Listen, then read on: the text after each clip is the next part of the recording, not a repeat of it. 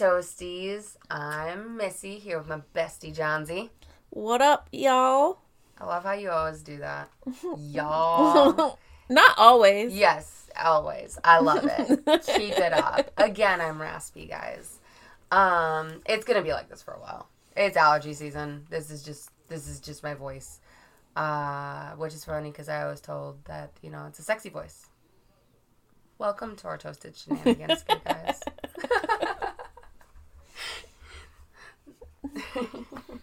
What you got over there? Red velvet. Alrighty then. What do you got? Red velvet. It's it's not bad. It's really grown on me. It's grown on me. yeah, it's a little bit uh sour. I was expecting to be a little bit sweeter, I kind of like the sourness of it though. which is a surprising because usually you're only like sweet drinks. I am a sweet drinker because I'm a sweet person. Don't laugh. Don't laugh like that. Depends upon the whom. No. um. No. I. I mean, it, there is a sweetness to it. I think, but there is a bit of a sourness, like a tartness. Yes. More I'm, of a tart than a sour. I'm not a huge fan of ciders. There are a few I will drink. Original Sin is one, Oh, and they're usually a little bit more on the tart side. I do love that one. Yeah, I would. I would buy this again. Yes, I would. I would actually buy this again too. Um, I just realized this is a pint. I feel. I feel some type of way knowing I'm drinking a pint. What's going on? What do you got going on in life? uh, in life or where? In general. I ain't got much going on in life, but tonight we're talking about Katherine Knight. She had a lot going on in her life. She does have a lot going on in her life. Um, I did want to make a, a bit of a shout out to our overseas listeners. Yeah, absolutely. I mean, seeing as I feel like it's fitting to definitely make this big shout out to them right now because of the story we're talking about today. I Yeah, it's our first case that's outside the states. yeah, so I just want to say thank you guys of those outside of the states listening in, and if you guys could get on our Instagram or our Facebook or TikTok and Say let us know. hi. Yeah, say hi. Let us know exactly where you're at. Because- Especially that Belgium person. Huh, you are. We we, love, you. Um, yeah, because that's so cool. I mean, that was so cool to see. Yeah. Um, so let us know where you guys are at. Say hey. We want to say hey to you too. Um, thank you, guys, and thank you to all of our listeners. Really, Absolutely. really- Keep spreading the word. yes, keep talking us up. It's fun. This is fun, and we really appreciate you guys. Mm-hmm. So, yeah, Katherine Knight, out of the states person. Yeah. Uh she was born in Tenterfield, Australia. I probably just murdered that. Tenterfield. I believe pretty sure it's Tenterfield. What? Right there. Tenderfield. Prop. I just If we happen to eventually get an Australian listener, please correct us on the pronunciation of that. I would love to know how you guys actually say that. But I would say you you are correct. Yeah. Um but she was actually a twin. Oh, that's fun. Yeah, and she was born October 24th, 1955. So another Scorpio in the books. Yeah. I know Scorpio and Virgo go like hand in hand. Who, who had more serial killers in that zodiac sign? Um, they are they are pretty equal, but they're not the top with the most amount of uh, serial killers. Actually, I think it isn't it Gemini or something. Sagittarius. Actually, I believe. Really? Yes, I'm gonna double check that, guys. I'm gonna double check that. Fact. Yeah, we'll come back with that one. check our Instagram on that one, or and our Facebook and all that fun stuff because I'm gonna I'm gonna look into. I remember reading something about that, and it actually surprisingly, I thought Gemini was gonna be that top one, but I don't believe that is correct. I remember reading it recently. I can't remember. It changes too quite frequently, unfortunately. I guess yeah. Yeah. Um, but yeah, Katherine Knight was a twin and born on October 24th, 1955 in Tenderfield, Australia. They came from family basically said to be kind of like rotten to the core. So, a lot of like drunks, fighting, mischief, oddballs, causing trouble, all kinds of shit. But basically, Katherine's mother, Barbara, had met Katherine's father, Ken. Barbara and Ken. Yeah, Barbie and Ken. Yeah, I didn't notice that till you said that. yeah, Barbie and Ken. Um, but Barbara actually met Ken through her at the time husband. And Ken and her just kind of hit it off and began having this like hot steamy affair. Why are you laughing so hard for? Carry on. But anyways, due to the backlash, they moved away and kind of tried to start a new life because things were not going well for them where they stayed. If I remember correctly, they moved to Aberdeen, Australia. Okay. And oops, She's skipping. sorry guys. She's skipping. She's trying to jump to the end. Yeah. Um but they ended up having children together, but Barbara previously had four sons with her last marriage. Okay. Two of those boys resided with her ex-husband until he died, and the other two went to live with an aunt in Sydney, Australia. So she was like kid free, living a new life. Basically, yes. Fun. Um what it essentially came down to was kids were angry, didn't want to be with mom. mom wasn't a good example example, so that kind of stuff. But once dad died, the two that were living with him went to live with Barbara. Okay. Barbara went on to have four more children with Ken. Dang. Yeah. Popping them out.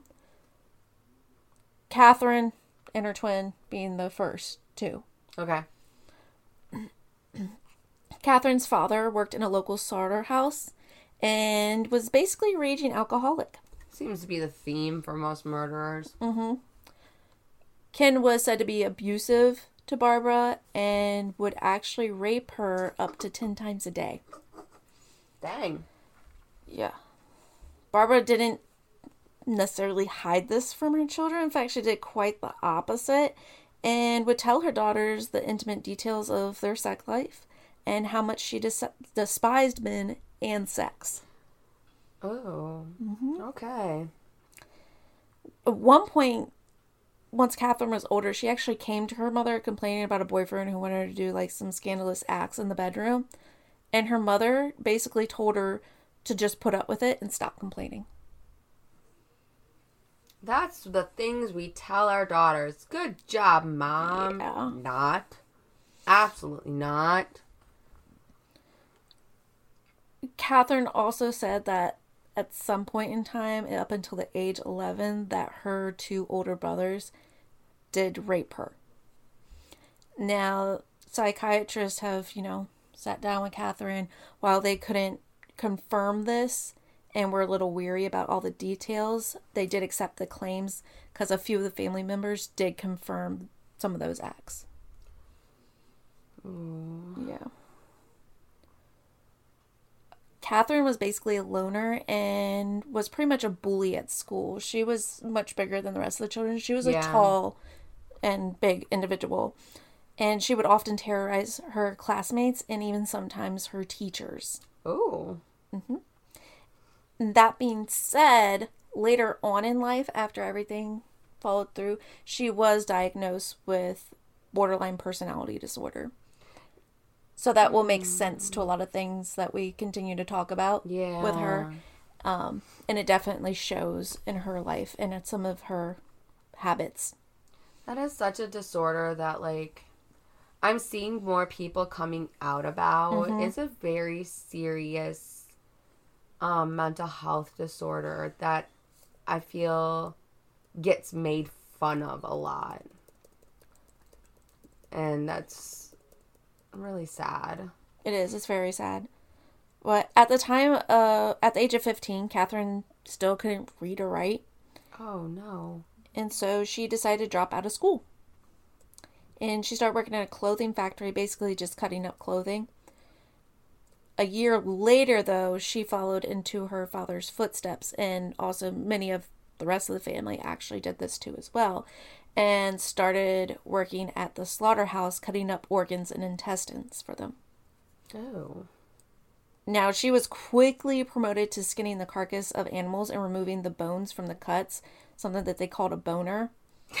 yeah. Wanted to explain that before I just said she was a boner. My immature 13 year old mind just went straight to laughing at that. I had to. It's like laughing at the word fart. Boner. Sorry. Oh, behave. Okay. Anyways, Katherine was evidently very talented with blades. And you're over here losing it. I was expecting you to say something else. okay, serious face. I think you need to put down your giggle juice. I did. but she was very good with the blade working at the slaughterhouse. Yes. and she took huge pride in it. Um, definitely over the moon with her new profession. While working at the slaughterhouse, Katherine met David Kellett.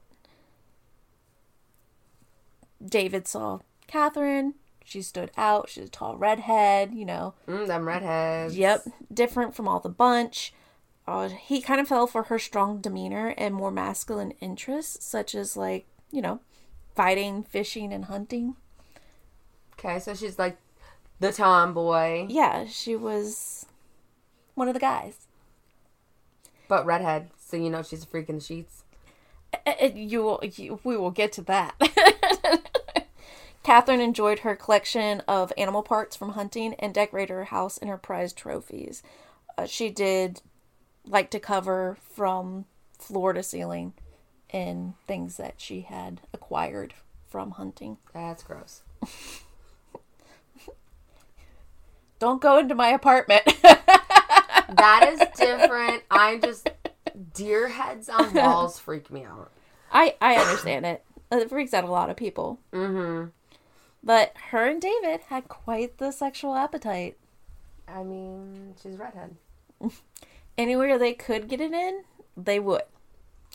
And in 19 Go ahead. yeah. 1974, Katherine proposed to David in the break room at the slaughterhouse. Go ahead.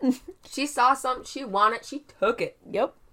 They were married at the local courthouse, and following their shotgun wedding, they celebrated with the family and friends over at the local pub. Now, Barbara made it a point, her mother, to go up to David and give her, or give him, sorry, give him some friendly advice, but also a warning. And in, David's own words, when asked what was said, he said, The old girl said to me, Watch out. You better watch this one. She'll fucking kill you. Stir her up the wrong way or do the wrong thing and you're fucked. Don't ever think of playing up on her. She'll fucking kill you. And that was her mother talking. She told me she's got something loose. She's got a screw loose somewhere. Damn. Mm hmm. So, Mother Dearest knew all too well of how Katherine was. Mm-hmm. Now, David at the time had already, you know, been celebrating, you know, at his bachelor party and whatnot, and had spent most of the day drinking of their wedding too, as well, especially holding the reception at a pub. Yeah. By the time it was time for him and Katherine to have their own private celebration, David was nonetheless exhausted. He had actually passed out after a few rounds, but then was awoken to Katherine, straddling him and strangling him. yeah. Oof. She was pissed off because they had only had sex three times. I mean, the girl has standards. Well, Barbara, you know, sharing all her intimate details, what everything, had been told that, you know, her parents had done it at least five times that night. So she thought that there was something wrong with her. Why wouldn't her husband Want to do more. want, want more for her? That and you know she was told to like just when those boys were being all like sexual towards her and she didn't like it to suck it up and deal with it. So probably feels like he should suck it up and deal with it. Exactly. But she kind of took it as an insult. Um, but that basically began the violence. Oh. And Katherine, very much so like Jekyll and Hyde. Yeah. So, and you see that a lot with borderline personality disorder. Yeah. One moment, everything was bliss, and the next bet, Katherine just saw red, and rage outweighed all of her emotions. Nothing mattered anymore. It was just rage. Katherine's erratic behavior and abuse towards David took a toll on their marriage. She at one point stabbed her husband with a broken bottle. However, Katherine always knew she could just say sorry, show a little affection, and a small gift or two, and everything would be like honky dory. A little narcissism. Yes.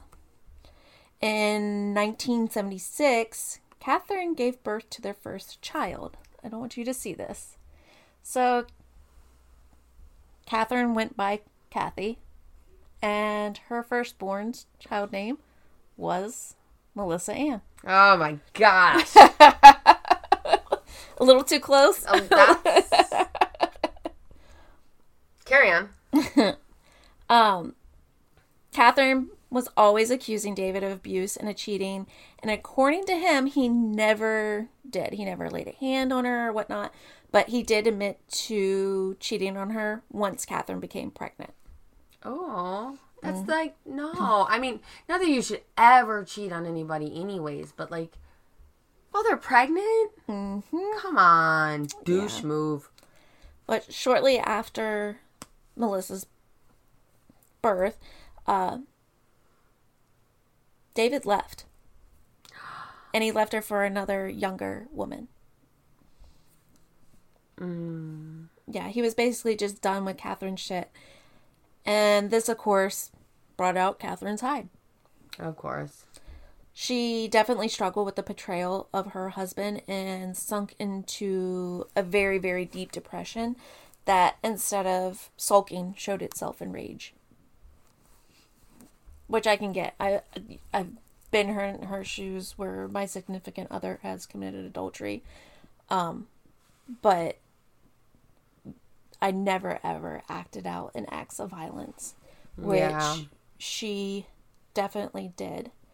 And um, she blamed Melissa a lot Oh, for David leaving, and that that was the reason it wasn't her own fault. yeah. It was baby Melissa's fault. Oh, I just want to say, you know, this woman's name is Kathy, and her daughter's Melissa Ann.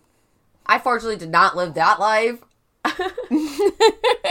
just the names are ironically similar, and I just want to say, in all these stories so far, there are so many similarities I have connections into, just with dates and time. Yeah, a lot of Melissas. Oh my gosh. Yeah. In case y'all don't know, she, M- Missy comes from Aunt Kathy. Yes. And my name is Melissa Ann. Yeah. So. But I will definitely I will definitely say the names hit home, but the storyline, not my life. yeah.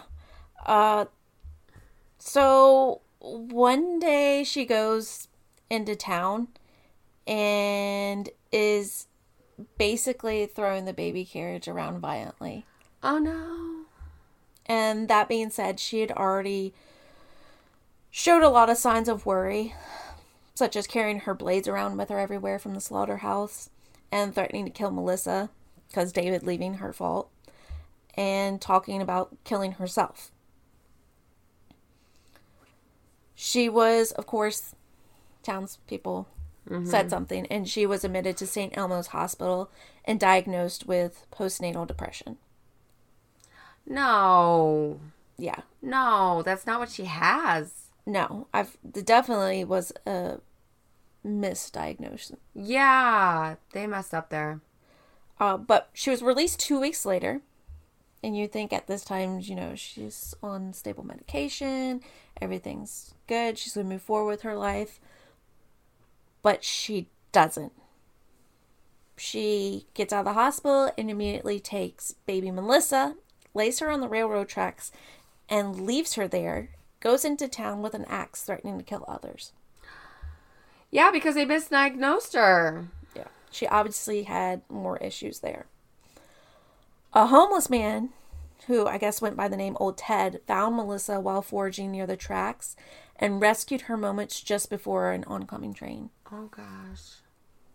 Once again, Katherine was admitted to St. Elmo's and signed herself out the next day. Oh. And this was not the end of her terror. No. A few days later, she had a neighbor take her into town claiming that Melissa needed to see a doctor and she was sick.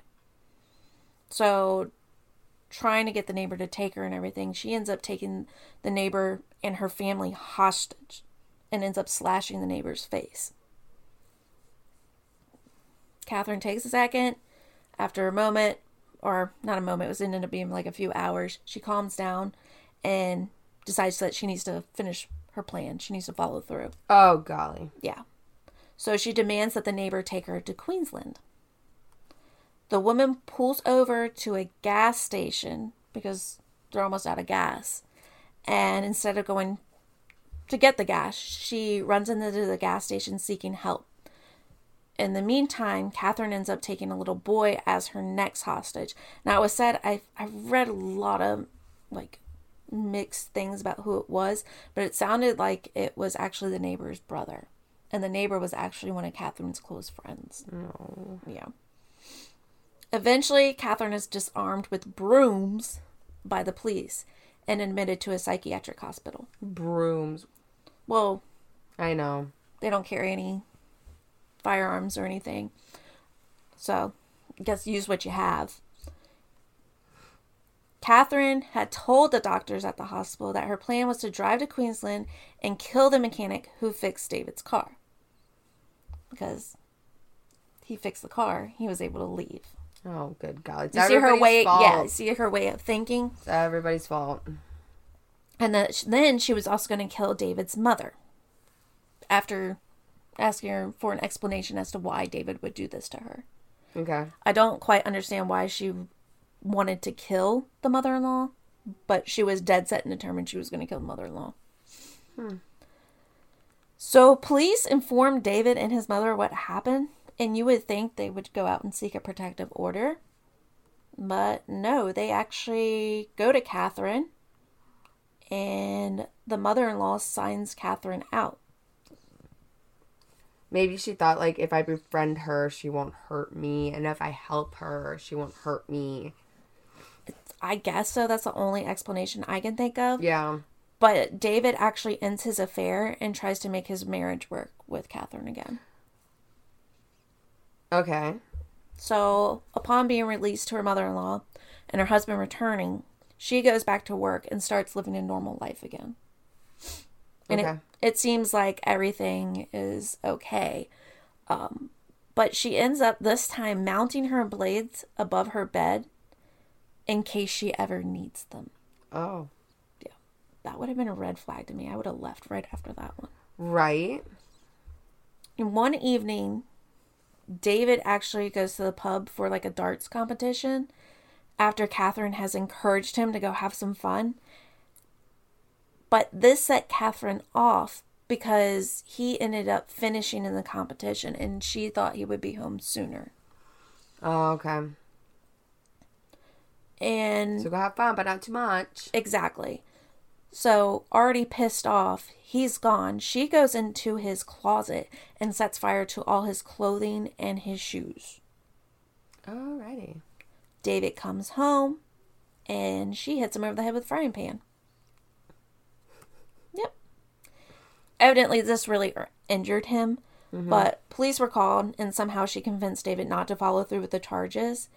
And he ends up returning a week later from the hospital and she drops a bombshell that she's pregnant again. And this time he's like, I can't step on my fa- out with my family again. Mm-hmm. Like I can't do it. So he sticks around, and she replaces everything that she destroyed. Oh, And- good on her. All was forgiven. Well, she was that's the way she was. Yeah. she'd fuck up, give a little gift, say, Say I'm sorry sorry, and move on. Yeah. And I'm sure there was a lot of intimacy in between all that. That Yeah. because a lot of her exes definitely proclaimed that she was the best in the bedroom. Oh. So I think lots- she's a redhead. She had Yep. practice too. I think she had a lot of ties with that. On March 6, 1980, she gives birth to Natasha Marie. At this point, David was a truck driver, gone many nights. So, again, Katherine, being insecure, accuses him of cheating. Mm-hmm. Of course. She actually woke him up one night, again straddling him with a blade to his throat this time, hmm. only to ask him if it was true that truck drivers had a woman in every town, and to remind him how easily right now it would be to just cut his artery and him bleed out. Oh gosh. Yeah. I mean, she knows all the spots. Yeah, she she was great with the blades. David trapped at this point, he stays with his wife. But here's the twist. She admits that she was unable to forgive him for his previous affair, and she leaves him. And she takes everything and moves back home in 1983. Yeah, but she also displays a lot of narcissism. So it's different for her to leave than for him to leave. Yes, she has to be the one to step out first. Yes, that's a control thing. So she goes back to her old job and she actually ends up injuring herself at work. I believe she hurts her back or something. Mm-hmm. And she goes on disability. Oh no. Yep. 1986, Katherine starts dating David Saunders. She likes the things for David's. Yeah, so David number two. We're going to refer to him as Saunders. Not long after they started dating, Saunders moves in with Katherine and her daughters, and his little dingo pup moves in with them. Aww. He was said to be like a very huge animal lover. Mm-hmm.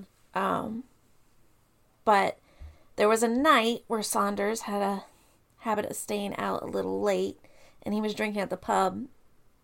And Katherine starts showing her true colors once more. Mm. She ends up losing her mother suddenly, also, and blames her father for the death. And she's basically inconsolable with her mother's loss and has to be sedated. Hmm. So this kind of scares Saunders off. Mm-hmm. And he moves back to his home with his pup. Katherine, annoyed and angry with Saunders, chases after him and accuses him of cheating and beats him. Like, fool, just let him have it. Mm-hmm.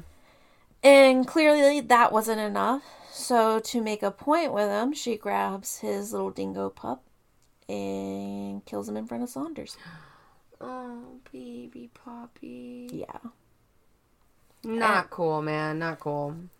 Evidently, it's not said a whole lot, but Katherine had an issue too with animals. She showed a lot of abuse towards animals, Well- which we know is a also a red flag. Yeah, and her job was at a slaughterhouse, so mm-hmm. like animals mean nothing to her. Exactly. Yeah. She was a hunter. Animals literally mean nothing to her. Mm-hmm. Saunders runs and seeks shelter at a neighbor's, while Katherine actually runs off to a local hospital to tell them that she is pregnant, and Saunders just beat the shit out of her and kicked her in the stomach. she showed zero signs of any abuse, and she was not pregnant. So the doctors just sent her on her way. Obviously, not happy with the outcome of that, she goes to another doctor and tells them the same thing. But this time, she had actually had cuts on her face and bruises on her arm to help sell the story. Oh golly. Yep. And despite all of this, Saunders goes back to Katherine, and this time, Katherine does become pregnant. And she welcomes her third daughter, Sarah, into the Oh, world gosh. of June 1988. So she's our age. Yeah. That's crazy to think that this was so recent. Right. It wasn't that long ago. No, this was only just a what couple decades ago. Um, now, of course, Katherine goes on accusing him of cheating, everything else. He still stays out late drinking, and I guess there was a couple of times where they had still again violent fights, and she has stabbed him with scissors, hit him with a hot iron to the head, and sh Saunders just can't take anymore, and he ends up fleeing the relationship. and goes into hiding because he was that scared of Katherine. Oh gosh. Yep. On to the next victim. 1990, Katherine starts dating John Chillingworth. And almost not long after, becomes pregnant with her fourth child in 1991. She gives birth to her first son, Eric. Now, John was the only one of all of her mm-hmm. previous relationships that was actually bigger than her. So he actually towered over her. And this is the only one, too, where Katherine did not show any acts of violence or try to beat him or anything like that. Well, she was a bully in school because she was always the bigger person, and now she's not the bigger person. Mm-hmm. Correct. But she does taunt him often that Eric may or may not be his son. So there's no reports that she physically abused John, but mentally she puts him through fucking hell. Yeah. Again, accusing John of abuse and cheating. She calls it quits in 1993, cutting all ties with him and refusing to let him have any relationship with his son. Oh. But she's still demanding the financial support for the child because she has no job. She's still on disability. She's struggling to live at this point. Yeah. Um, now there's a rumor that the reason why Katherine actually stepped out on this one, basically one because she couldn't gain control, but two because she had found a new man to prey upon, Yeah. and his name was John Price, who is also known as Pricey. Well, yeah, you got John and John, Yeah, David and David. yeah. So we're she gonna likes patterns. yeah we're gonna call him Price, Pricey, whatever. Um, Katherine had met Pricey at the local pub in Aberdeen. Pricey was fond of alcohol, just like her exes, and had actually separated from his wife in 1988. Mm.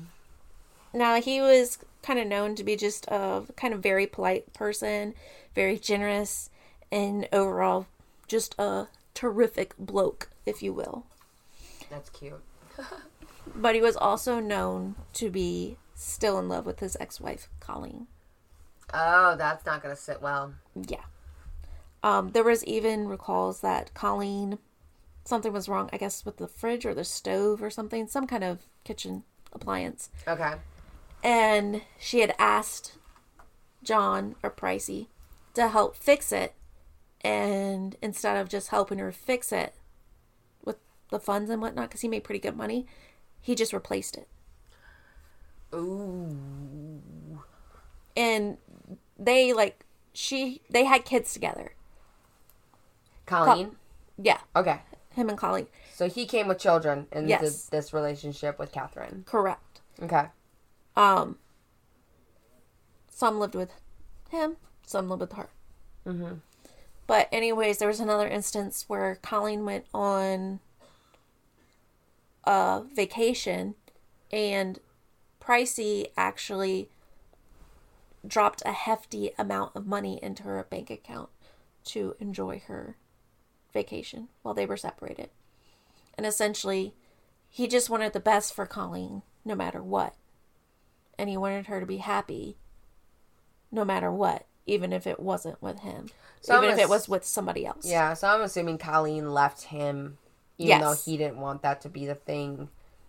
I don't know why she left. I didn't Yeah. didn't really go into all that detail. Yeah. Um, but he was very much so head over heels for Cal- Colleen. Yeah. It sounds like it. Yeah. So still doting on her and taking care of her and basically hoping that she would return to their home that they had actually built together. He refused to let anything change in that house and kept it the same way that she had had it the day she left. I could see that causing some problems in a relationship no matter what. Like if I got into a relationship with somebody and they were still head over heels with their ex, like actually I had a client years ago who every massage she came in for would mm-hmm. talk about like how much she was in love with her ex. She even told her current boyfriend that if her ex ever said, let's get our family back together, she would leave him to go back.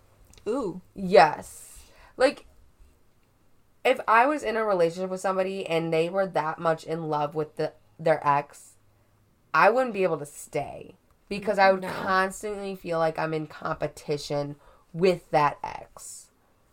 Yeah, I can though see it from another point of view where you're like, well, maybe they'll change. Maybe as it goes on, they'll get to know me and they'll love me more.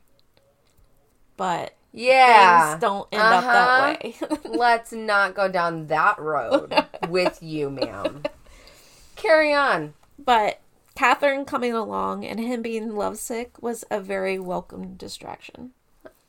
Remember, Katherine kind of stood out. She was, The She love was bombing loud. redheaded Yeah. narcissist. yeah. Got it.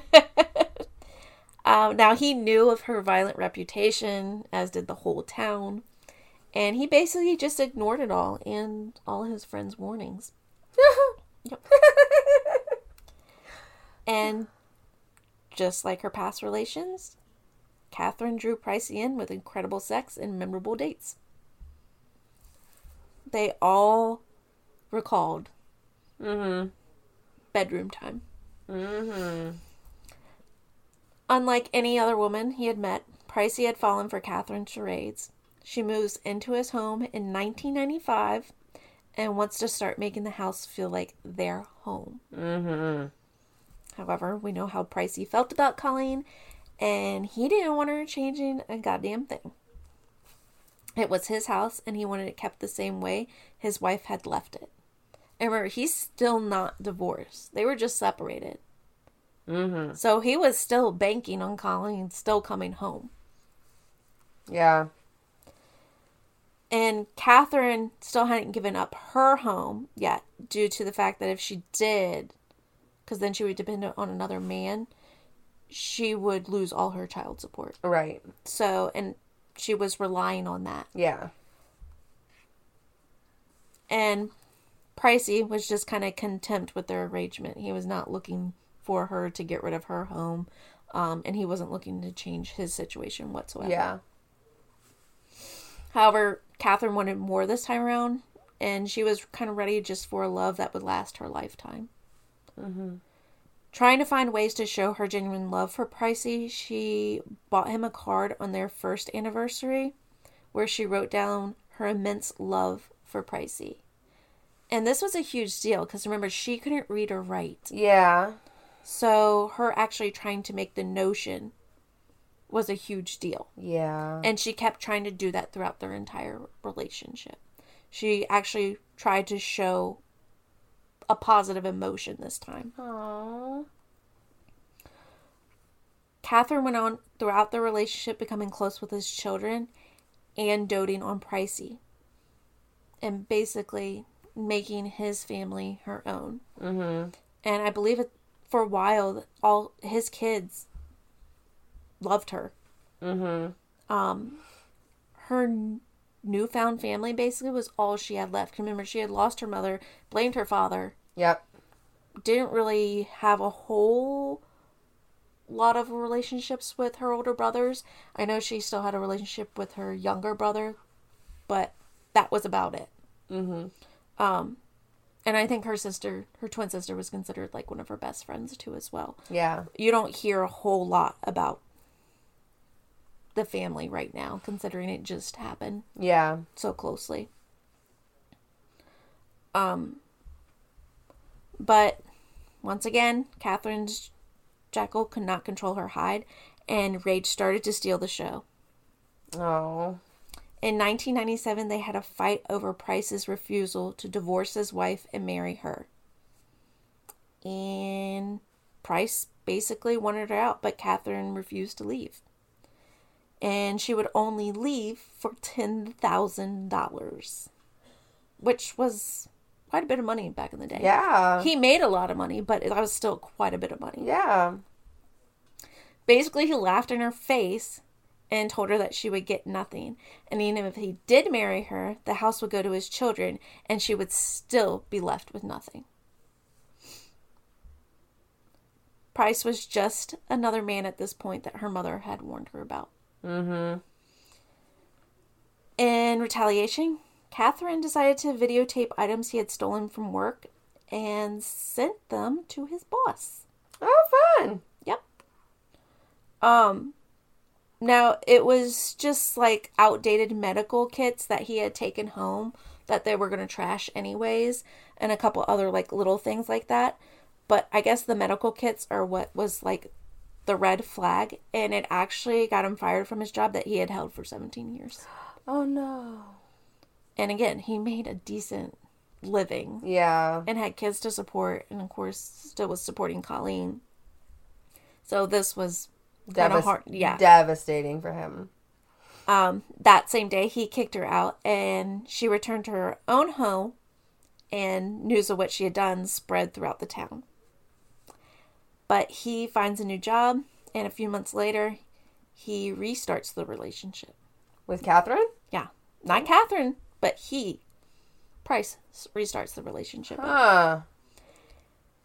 And basically, since it's, I guess, on her control now, because he came back to her, Uh huh. Katherine made it very clear that this time it was serious and it was till death do them part.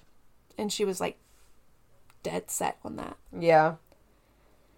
Everything seemed to go well for a while, as it could with Katherine. There were still obviously fights and everything.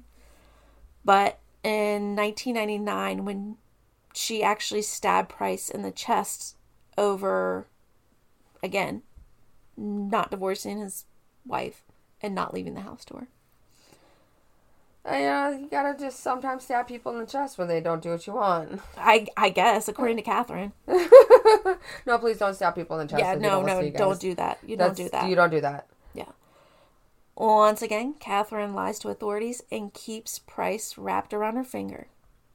Later on, she confides in her brother that she's going to kill Price and that she'll get away with it by claiming insanity.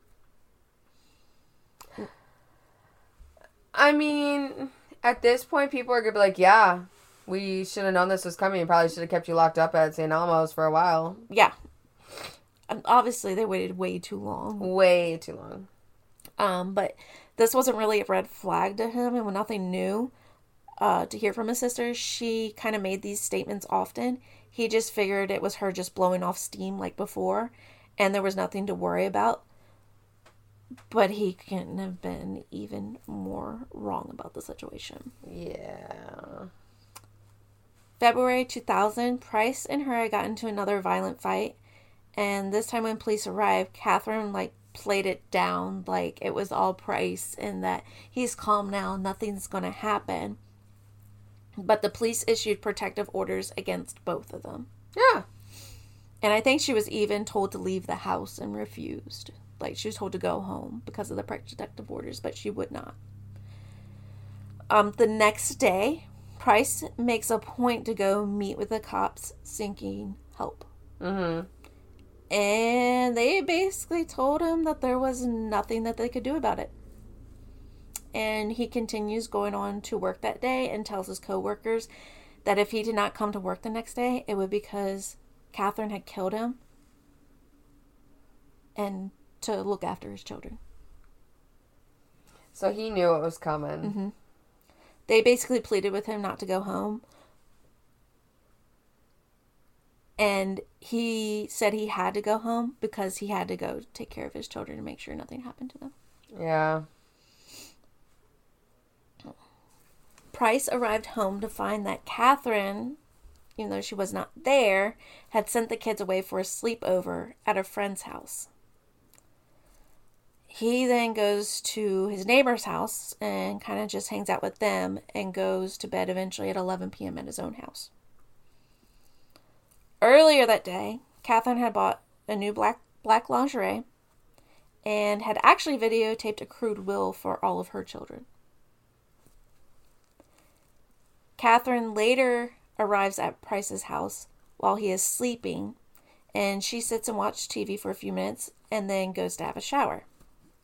She then wakes Price up and they have sex, after which he falls asleep.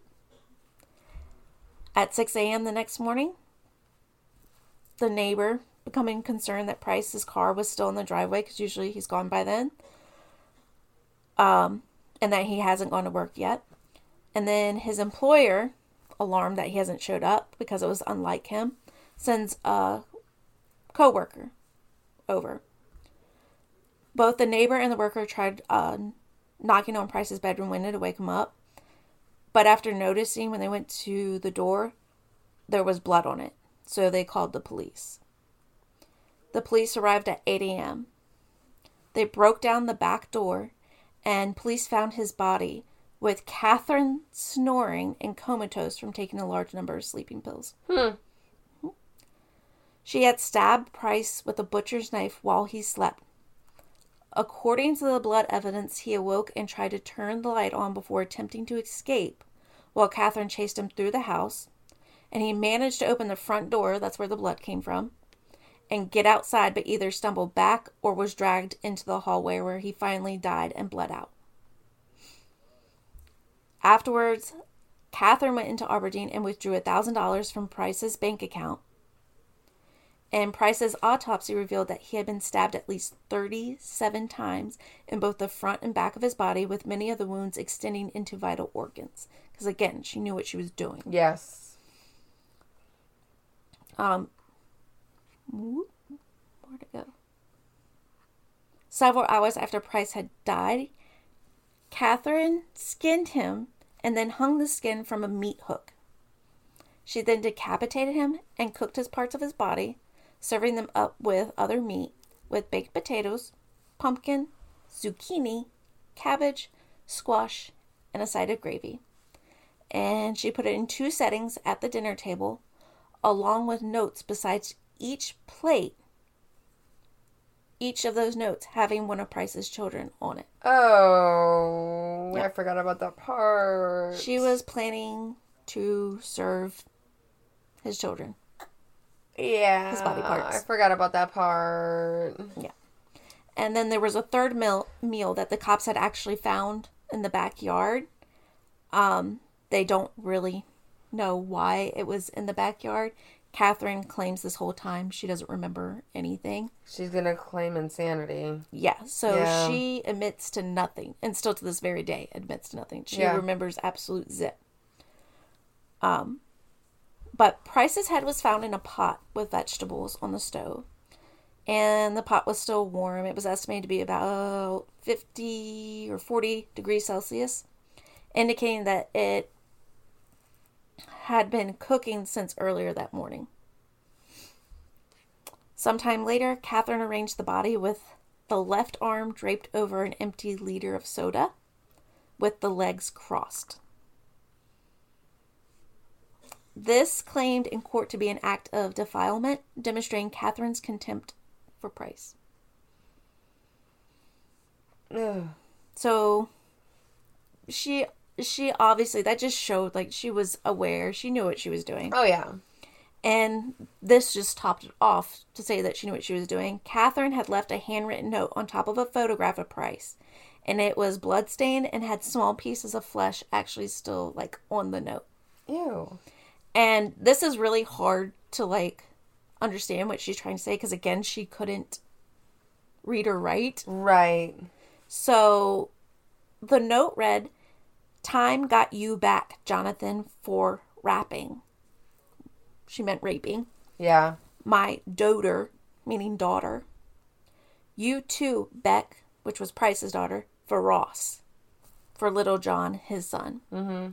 Now play with Little John's dick, John Price. None of it makes any fucking sense. Um, but of course, it was investigated and all the accusations were found not to be true. Okay. Now, of course, Katherine still refuses to accept responsibility for her actions. And at the sentence of the hearing, Katherine's lawyers request that Katherine be excused to avoid hearing some of the facts. For what? Because she didn't know what she was doing. She didn't remember any of it. She was in a different state. Because remember, she's insane. Oh yeah, that's right. She was pleading insanity. Yeah. But she was denied. And when Dr. Timothy Lyons took the stand and described the skinning and decapitation, Katherine became hysterical and had to be sedated. So What- she knew how to put on a show. Yeah. On November 8th, Justice O'Keefe pointed out that the nature of the crime and Katherine's lack of remorse required a severe penalty. He sentenced her to life imprisonment, refused any chance of parole, and ordered that her papers be marked never to be released. And this was a big deal because this was the first time that a woman had been imposed in Australia history. Mm. In June 2006, Katherine appealed the life sentence, claiming that a penalty, penalty of life in jail without the possibility of parole was too severe for the killing. Dude, you're about to serve their dad to their kids' kids, and you're gonna say life in prison was too much. You have a history of consistently abusing people. Mm-hmm. No, ma'am. Absolutely no, not. ma'am. But Katherine, to this day, remains imprisoned in Silverwater Women's Correctional Center in New South Wales, where she will die. Yeah. Obviously, they don't have the death penalty there. No, not at all. I mean, I have like such mixed emotions. Excuse me. On death penalties, but like, For a person, though, that deserves it, uh, that's one of them. there are a few people though that I'm like, eh, I think maybe we should like consider it. She, Especially when you have all the clear facts of the case, and like it was her, it's like not a question that it could have been somebody else. well, she also like admitted to her brother prior to doing that that she was gonna do it. I mean, I totally get. I bet you that brother's probably sitting like, fuck, I should have said something. That and she always sought harm on all of her exes, and it wasn't like it was a secret; it was well known. right, So obviously, nothing was going to stop this woman. right. So unfortunately, in my opinion, that's when you get the death penalty. When you know nothing's gonna stop them. Yes, absolutely. like Ted Bundy constantly escaping jail. Like, Yeah. every And it- time he still- escaped, he went and killed. Like yeah, it's just habit. every person she went to, it resulted in the same scenario, and like the fact that the whole town knew. Oh, her poor kids. Mm-hmm. Her poor kids. Yeah, yeah, and they still have to live with that. I don't know if any of them. I didn't do any research on that. If they're still staying in the area or they left just because Right. of what's happened. But Just totally like disassociating from that. yeah, I mean, I mean, her really- youngest, her youngest is younger than us, I know. which is crazy to think. Like, they're in their prime of their life, but they have to deal with this. Ah, I wonder if any of them even claim her. They, I mean, they got different dads. Yes, maybe they're with their dads and it's just like that didn't exist I know there was like rumors about the most you hear about is Melissa. And I know there was like rumors about like Melissa was doing like some underage drinking. Ooh, And yeah, and Katherine I guess caught her at the pub that night and pissed off because she was supposedly underage drinking, smashes her head into the bar Oh. and drags her out by her hair and continues to beat her at home. Oh god And again, this is a rumor because Melissa said that never happened. Whether she's just taking up with her for her mother, because that is trauma from, you know, a narcissistic mother, yeah or it didn't happen. But there's a lot of rumors that float around the case. yeah i don't know she definitely was a control freak so there was that which all narcissists are. yeah They have to And have that- the upper hand of the situation. and that is definitely she displayed a lot of narcissism i know she was borderline personality disorder which again is like it's a very serious illness to have Mm-hmm. and unfortunately has become quite a mockery um but there was a lot of levels of narcissism in what she had as well But I don't even know if had she gotten help for that, if that would have prevented all this. I don't think it would have, because with even just her upbringing, yeah it I mean, kind of just she- seemed like something that was instilled in her. yeah she was raised to be that way Mm-hmm. i mean her dad was the abuser so i wonder if that was like all right dad was an abuser mom just let sex be a thing and she kind of idolized her dad too, though. Yeah. And took after him and went to the slaughterhouse, which she thought was just like this amazing thing. Yeah, so she kind of was like, I'm not going to be like my mom. I'm going to be like my dad. I'm going to have Yeah. the upper hand in life. Yeah, exactly. So much so, honey, you landed yourself in jail. Mm-hmm. Wow.